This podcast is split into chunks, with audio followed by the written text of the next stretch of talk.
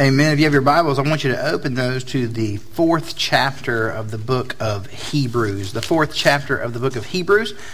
We are in a series on the book of Hebrews. We have taken a chapter a week, and I'm going to read through that for us, and then we will uh, break it down together. Wicca, wicca. So, verse chapter 4, verse 1. Therefore, since the promise to enter his rest remains, let us beware that none of you be found to have fallen short. For we also have received the good news just as they did, but the message they heard did not benefit them, since they were not united with those who heard it in faith. For we who have believed enter the rest, in keeping with what he has said. So I swore in my anger, they will not enter my rest, even though his works have been finished since the foundation of the world. For somewhere he has spoken about the seventh day in this way. And on the seventh day, God rested from all of his works. Again, in that passage, he says, They will never enter my rest. Therefore, since it remains for some to enter it, and those who formerly received the good news did not enter because of disobedience, he again specifies a certain day, today. He specifies this, speaking through David after such a long time. Today, if you hear his voice, do not harden your hearts. For if Joshua had given them rest, God would not have spoken later about another day. Therefore, a Sabbath rest remains for God's people. For the person who has entered his rest has rested from it from his own works, just as God did from his. Let us then make every effort to enter that rest, so that no one will fall into the same pattern of disobedience. For the word of God is living and effective, and is sharper than any double edged sword, penetrating as far as the separation of soul and spirit, joint and marrow. It is able to judge the thoughts and intentions of the heart. No creature is hidden from him. But all things are naked and exposed to the eyes of him who we must give an account. Therefore, since we have a great high priest who has passed through the heavens, Jesus, the Son of God, let us hold fast to our confession. For we do not have a high priest who is unable to sympathize with our weaknesses, but one who has been tempted in every way. One who has been tempted in every way yet without sin. Therefore, let us approach the throne of grace with boldness, so that we may receive mercy and find grace to help us in time of need. Sunday mornings are a catch up time for many of you. Now, I know that lots of you work together, and that's not the case for all of us. So, when we see one another once a week, we enter into a conversation, and that conversation flows a little bit like this and really does not change. Uh, we see someone that we have not seen in three to four days, maybe an entire week, and we say, How are you doing? And their reply is inevitably pretty good or fine. Then they follow with another phrase. And that next phrase is a problem for us. Because that next phrase, in essence, shows that we have no heart for the commands of God. Imagine that you saw someone that you have not seen in a week and ask them that question How are you doing? Pretty good. I mean, I'm fine. I, I, I worshiped Allah this week, but other than that, it's all good. Imagine you saw your friend for the first time in a week, met them here in the back of our worship center, and you said, uh, How are you doing? I, am fine. I spent a few hours melting down my wife's jewelry so we can make a graven image, but besides that, this has been the best week ever. How are you doing this week? Well, I'm fine. I curse God in traffic every morning, but other than that, I've been solid. How, how are you this week? I'm fine. I mean, the things I said to my mom and dad yesterday weren't the finest, but besides that, everything's okay. How are you doing this week? I'm fine.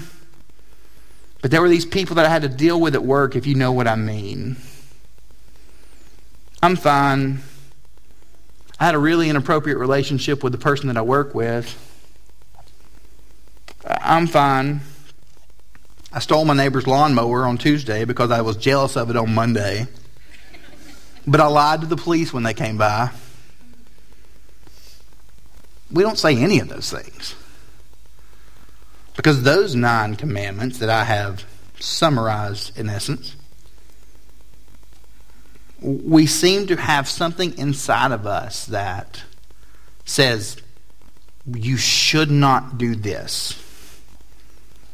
But I would guess that of the 90% of conversations you had this morning, when you greeted your friend who you have not seen in six to seven days, and they said, How are you doing? You replied, I'm good. We're just really busy. We make no efforts to hide our busyness. As a matter of fact, sometimes in our stresses, we run to busyness as a comfort. And God has said to us, Remember the Sabbath and keep it holy. The entirety of chapter 4 is about rest and about us resting well. Now, we have to understand what that rest means to get the full picture of what God is showing us here. And as your pastor, I, I need to let you know that I grew up with a very poor image of what it meant that God, as Jen read earlier, would rest on the seventh day.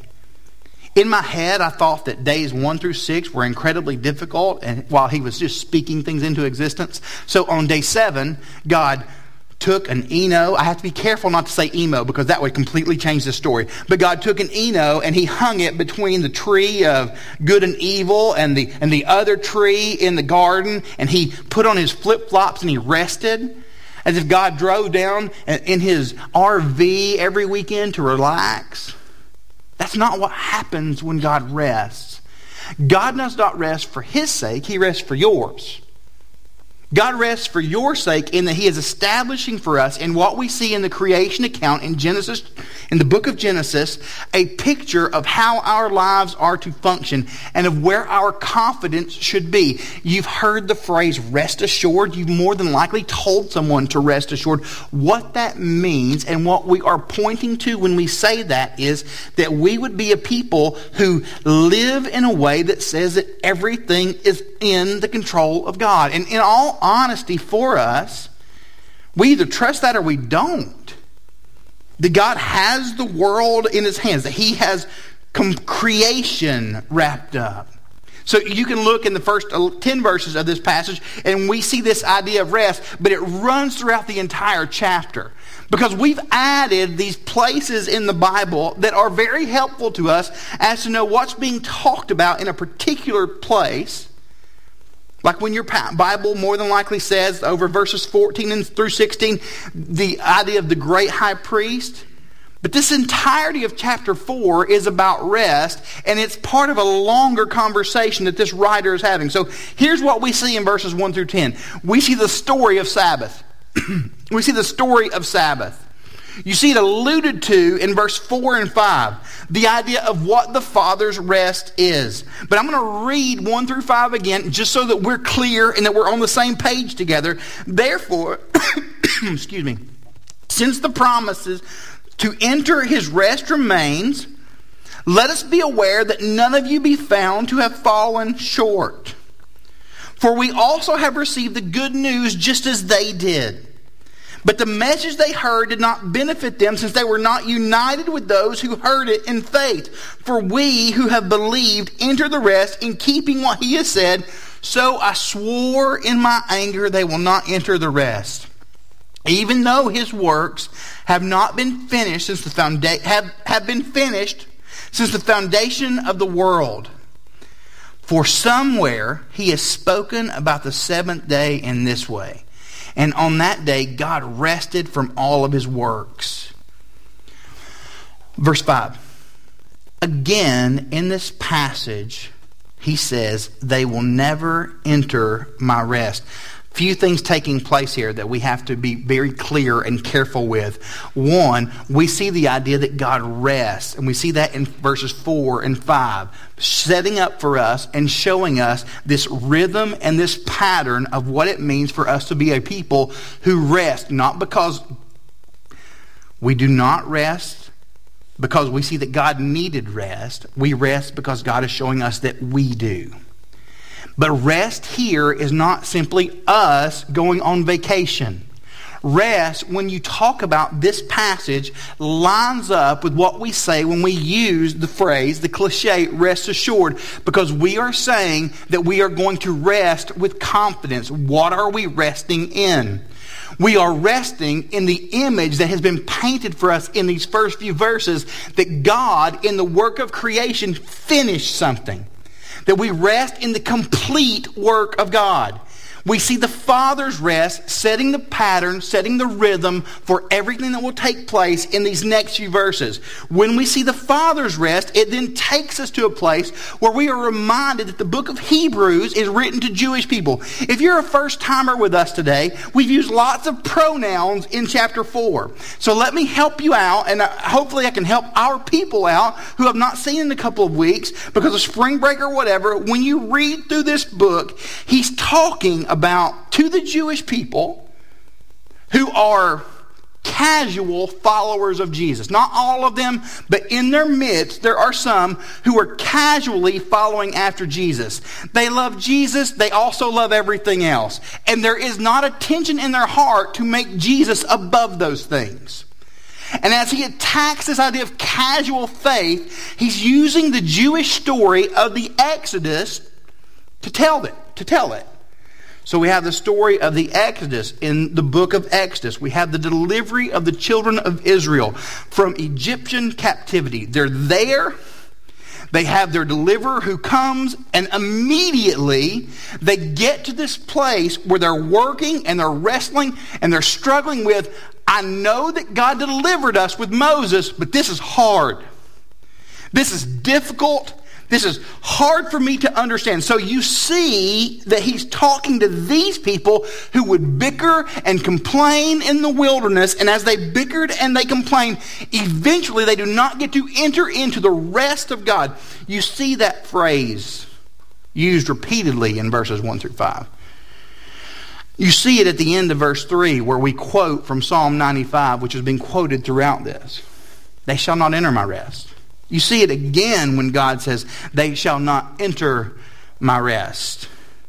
When a Bible writer repeats himself or herself, himself, it is a big deal. When we read something in the Bible that says that God, uh, where God says something in this chapter over and over, it is a massive picture for us. What is the big deal? The big deal is that the hearts of people are bent toward sin, big and small. And we need to be constantly nudged in the other direction. Uh, spring break, spring breakation, if you will, at our house. And something happens when time change and spring break get married and have babies. It just throws the whole world upside down. I don't think that my children woke up in the same bed two nights in a row this week. They just kept rotating like they were on this progressive tour from one place to the next. And occasionally they would show up in bed with us. And look, you can be the parent who loves to cuddle your kid and stuff. That's not my gig. I, am not really, I, I, I love you, you be there. I'll be here, you be there. Let's separate from one another. So when that child begins to move towards you, if you're the parent who's like me and right, you begin to push them away from you. You push them away because there's a better place for them to be. Now, when you, in the floor, uh, so, here, let me make you a cot. Uh, we see that we are being nudged in the direction of entering into God's rest as you walk through this. We're quoting from Psalm 95. And God is letting us know that the wilderness generation, that they were condemned because they saw God's deliverer and they did not experience God's deliverance. Because it's about more than seeing, it's about walking with through hardship. We also see this. He is letting us know the invitation to avoid this is alive for the people that is written in to this book. So when you read to the book of Hebrews, he's saying to them, they did not enter the rest. So let me warn you that you, as the one hearing from Hebrews, should enter this rest. And you notice that as you go through verses 1 through, through 10, he says this word today. Enter the rest today. Today, if you hear his voice, do not harden your hearts. So, for these people at this point in time, particularly, God is saying, when you consider the story of our people, we have some who did not really get who God is. But you, you can. As long as there is a today, you're invited to faith, is what's being said. But that's not just a story for the Jewish people for the day, from the days of Moses and Exodus and from the Jewish people during the deliverance and for the people in the book of Hebrews. This is a story for us. Notice what it says. When you get to verse 7, it says, Again, he appoints a certain day today, saying, through David. If you're or something that equates to the word through, could you raise your hand? Awesome. I'm glad you have your Bibles or your phone, with your backlit illumination. So we, when we read that, when we see this word, we're forced to ask, but I thought David wrote that psalm. David did write that psalm. God, in the way that his word is lined up here, is showing us that David wrote it, but that God was the one who wrote it. It was through David. David was a conduit of the Word of God, which shows us that we still have today. Because this passage worked in its present sense to the people that David talked to in Psalm 95 about the people of the Exodus in the book of Exodus and Numbers, as well as to the people of Hebrews in their present situation. But it also speaks to us in our present situation. Because God's truth that has definite time drops throughout this is not limited by time. And for some of us who have been churching for a while, let's just make church a verb. Some of us have been churching for a while and we've missed why we do church. And that is wandering, and it's the worst kind. Because you keep having to wake up on Sundays. You force yourself out of bed to get to things like this. You guilt yourself into doing it, and you miss the pleasure of the deliverer because you're not living in his deliverance. As long as there is a today, we also see this. We, we, we see this idea of the Father's rest establishing. We see the idea of the first rest, and we see that in verses 8 and 9 because we spent. If, so, who's been with us for a while at Grace? Who's been with us for, for my time here? Like that blip in the radar that is my time. We walked through the book of Joshua. Remember that? That was fun. Murders and everything. It was just war every single Sunday. When we went through Joshua, we would probably have to consider well, they finally got to enter into the rest. The, the children of Israel wandered with Moses for 40 years. They drove him and Aaron and his sister crazy. But they get to rest when they get there. That's the first rest. But even in that, if Joshua had really given them rest, emphasis mine, God would not have spoken of another day later on. So then, verse 9, there remains a Sabbath rest for the people of God. That rest was a reminder of what God would do fully. What we see in Joshua, they cross over, but it's not bliss, right? It's not serendipity. When they get there, you then see all types of, of looting and improper behavior, they did not really grasp the deliverance. They grasped it more than the, their predecessors. They experienced a small version of what God would eventually do for us in Jesus, but they did not experience it in full. We see there remains a Sabbath rest for the people of God. Who's that Sabbath rest? Where do we experience that Sabbath rest? Verse 9. So then, there remains a Sabbath rest for God's people. So that's why Jared reads from this story in the Gospels today. One Sabbath, Jesus was going through the grain fields, and his disciples began to pick some heads of grain, rub them into their hands, and eat the kernels. Some of the Pharisees asked, Why are you doing what is unlawful on the Sabbath? They did not get why you were resting, because they did not get who their confidence should be in. Have you never read what David did when he and his companions were hungry? He entered the house of God and, t- t- and taking the consecrated bread, he ate what is lawful only for priests to eat, and he also gave some to his companions. Then Jesus said to them, The Son of Man is Lord over the Sabbath. I'm the rest, is what Jesus says. This is equivalent to what we see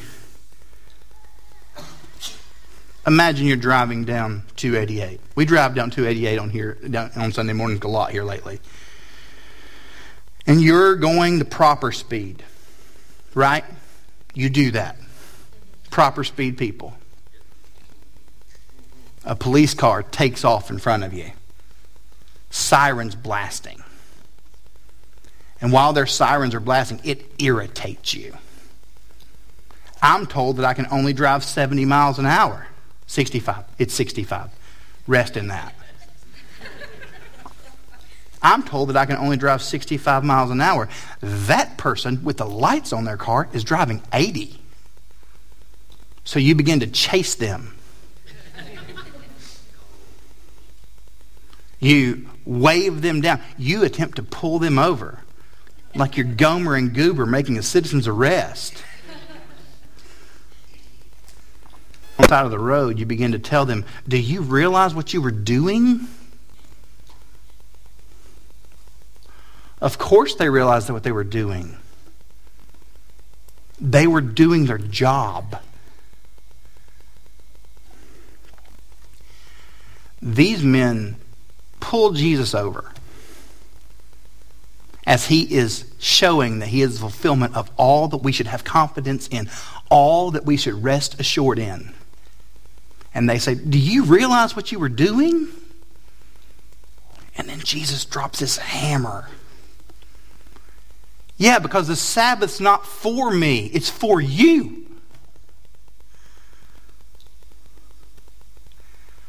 Do we realize that all of the busyness in our lives and the call to rest, that call to rest, it's for you.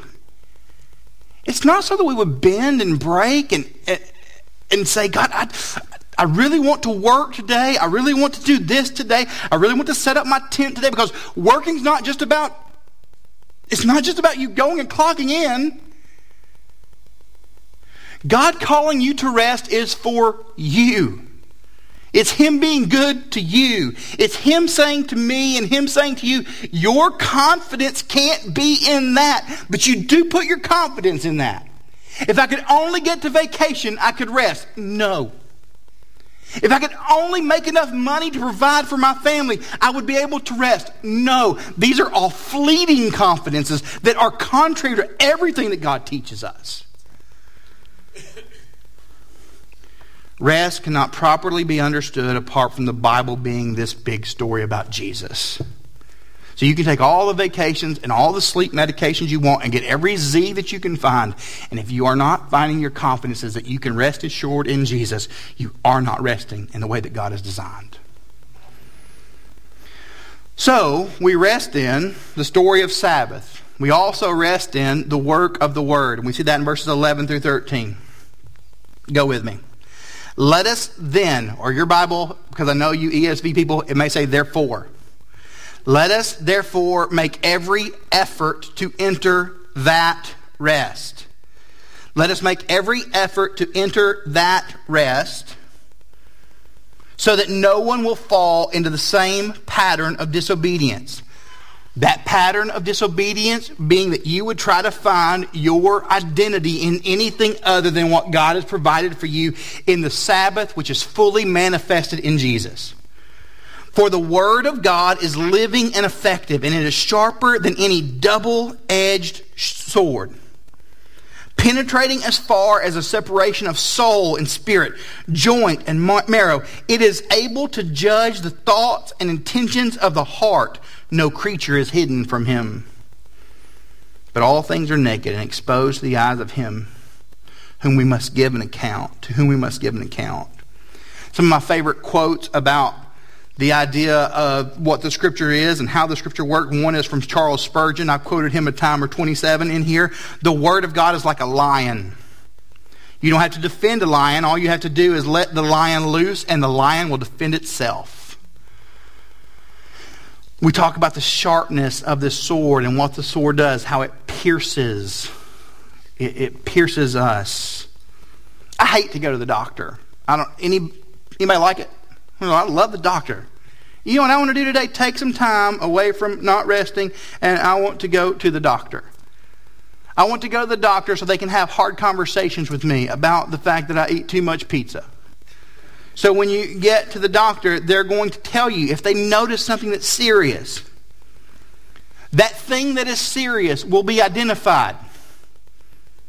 It will either be identified when you are living so that it can be dealt with, or it will be identified when you're dead. That problem in you will be dealt with when you are alive or when you are dead. So when we talk about the Word of God and how it works, for God's people, it works in us. And God, in His Word, pierces us. And He cuts in us to take the things out of us that don't look like Jesus, to remove things from us that are far from God. It will work on those, and that is a good, painful work. Or the Word of God, which says to every one of us that we are unrighteous apart from Christ. It will identify that unrighteousness that has never been dealt with when you are far and, dealt, and you are dead. God's Word dealing with us. It's sharp, it's piercing. When you get to the verse 12, I, I love this. In verse 12, it uses the, the word discerning. The breakdown of that word literally means it critiquing. That when it gets to the joint and marrow, it critiques the thoughts and intentions of your heart. This is not criticizing. When we consider critiquing, it means it is redirecting the thoughts and intentions of your heart. So your heart, which is deceptively wicked and far from God, God takes and begins to repurpose, to shift. He uses what's wicked in you and he works in that wickedness to make you seek after him. His word speaking to us. God's word does speak. 12. For the word of God is living and effective and sharper than any double edged sword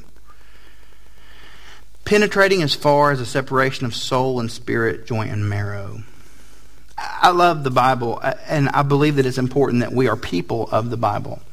And I, it's important for us to consider what it means to do Bible studies. I read recently uh, that we have to be careful when we use the word Bible study.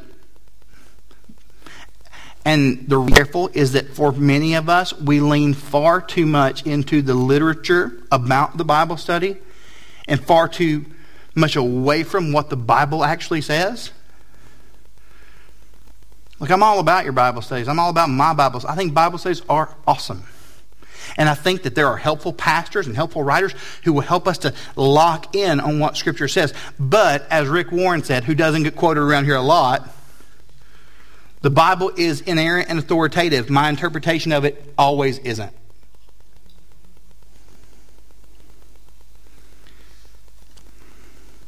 If I'm your best Bible, you've got a lousy Bible.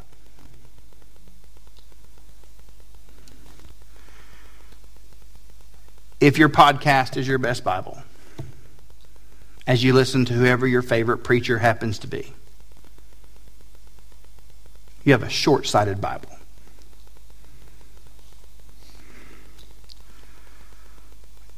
God would have us be people who see that His Word pierces and twists and cuts and contorts. It reworks us.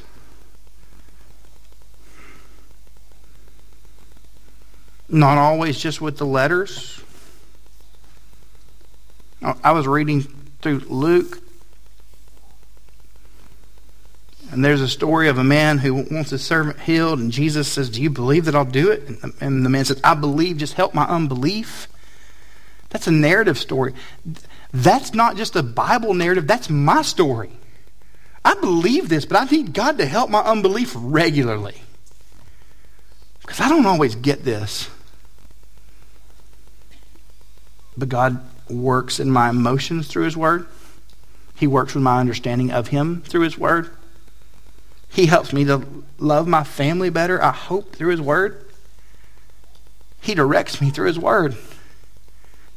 He takes the parts of me that need to be removed out through His Word. So if you don't own a Bible, we'd love to give you a Bible. Just take the one of the person who's sitting next to you. They'll get another one.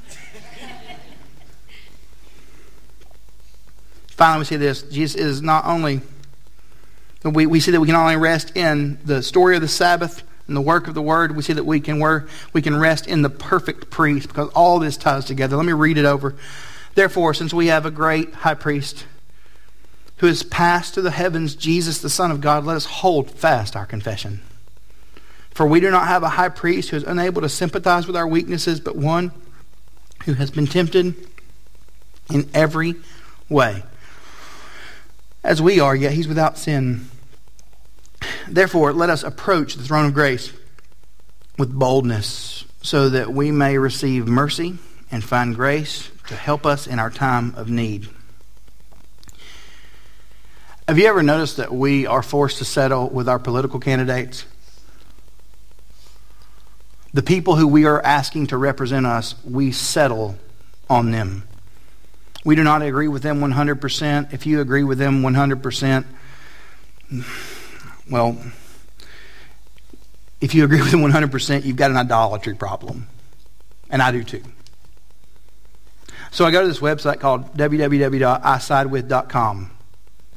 And it's not perfect either because nothing is, but, but I'll kind of go through and I, they'll have you answer a list of questions as to what you think about this or what you think about what do you think about abortion? How important of an issue is an abortion to you? So i go through this and when i go through this it shows you who you side with politically. So it will tell you that you agree with this person 61% and this person 39% and and so on and so forth.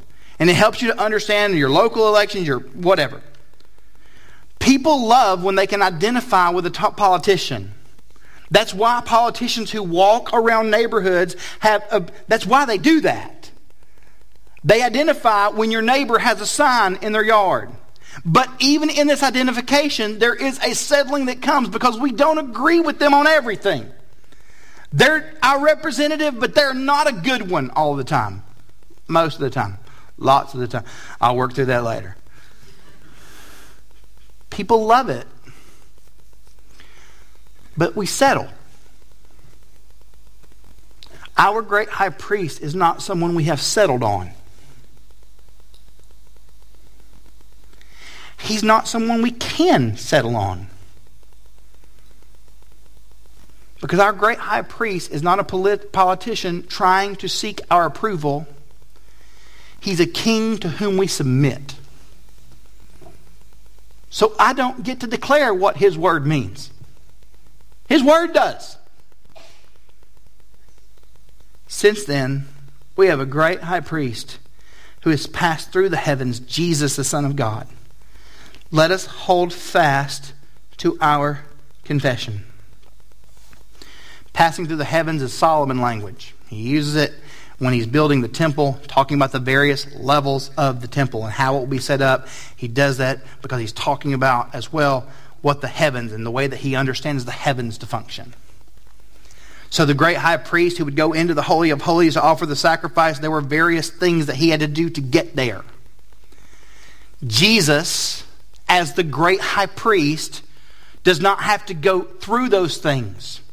He, as a matter of fact, ascends directly to heaven, is what the writer of Hebrews says to us. That he is in the he passes through the heavens. So let us hold fast to him who is our confession. Let us claim that Jesus, in Jesus, God has given us all that we need. That's the confession for us as believers.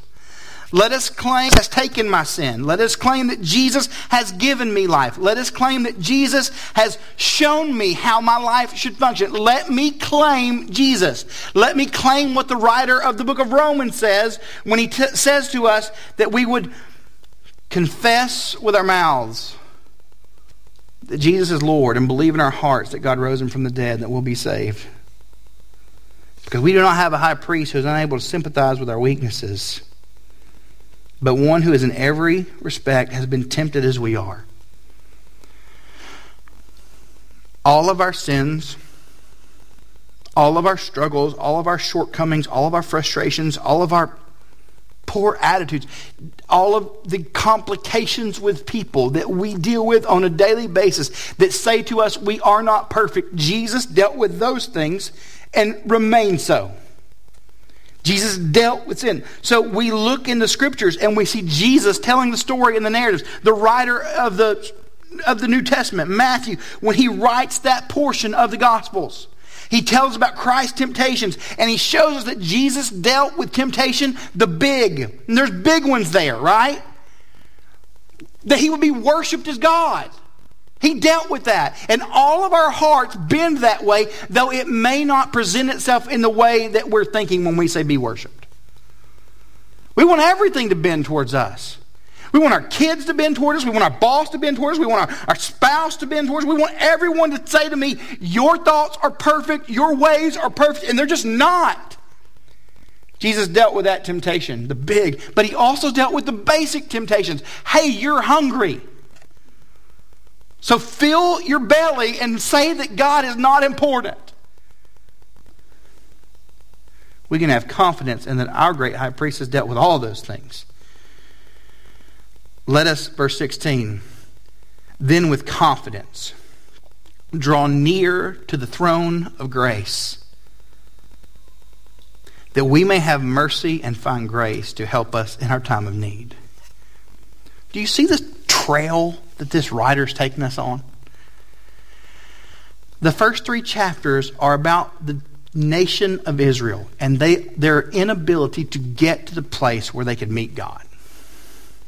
They wouldn't rest in Him. He references what takes place with Joshua. And even when they got to the promised land, their inability to rest in the confidence that God offers but to us, to those of us who are in Christ Jesus. He says, Let us with confidence draw near.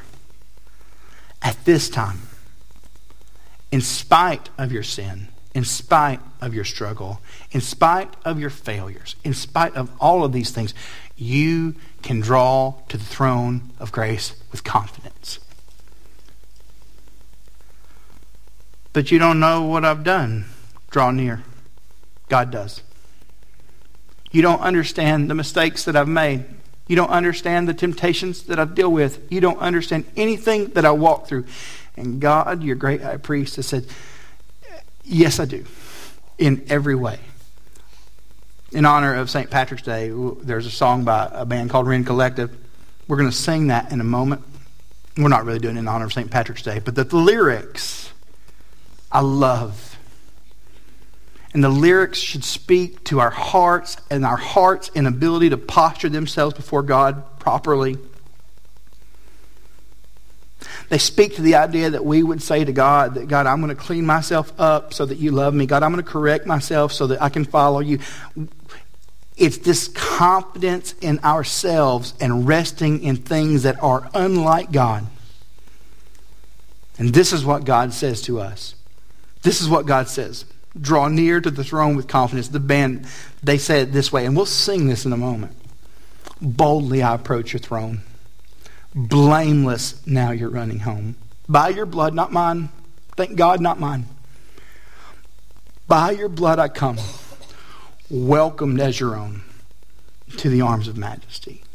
That's what God's people have been called to. Rest in that. Because the veil has been torn. Our confidence has been provided, and that confidence is in the broken body and shed blood of Jesus, who says, All of your stuff, I've been through it, and I'm for you, and I'm not going to turn my back on you, and I love you, and I care for you. Draw near, draw near, draw near. I'll be in the back right hand corner of the room.